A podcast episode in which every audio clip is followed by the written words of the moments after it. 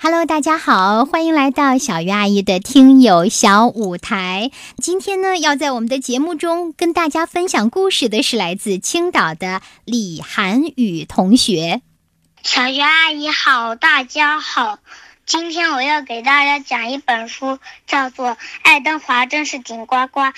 爱德华是一一个备用小火车，它老了，没有其他小火车那么强壮。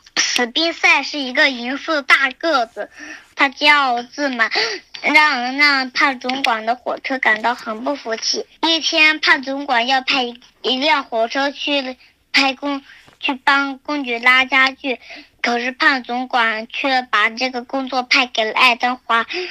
小火车们说：“爱德华会输掉比赛的。”高登说：“对。”爱德华感到很伤心。连车轴都转动起来。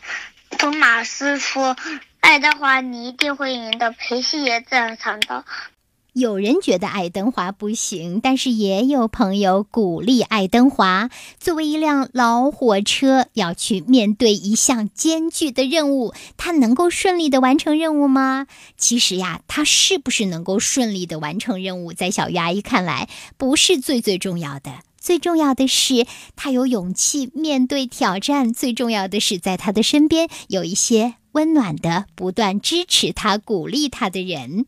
非常的感谢青岛的李涵宇同学推荐了这么一个故事，也希望大家都去读一读，感受一下哦。同时，也要告诉涵宇，你讲故事也讲得特别特别的好。五，谢谢你，谢谢你带来的好故事。更多的精彩内容，就让大家和你一样，亲自的面对书，去感受书香，去看看书里精彩的图画吧。好，再次的谢谢涵宇。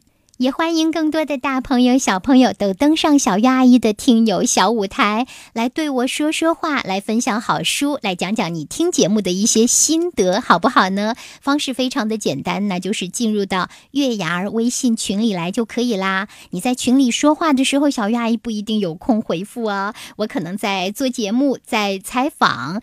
那这个时候呢，你别着急啊，因为等你说完了你的内容之后呢，到了我的工作时间。我就会点开听听你的内容，然后呢，选择其中的一部分放在我们的节目中和大家一起分享。好，在这里再次的向你发出邀请，我等着你的好声音哦。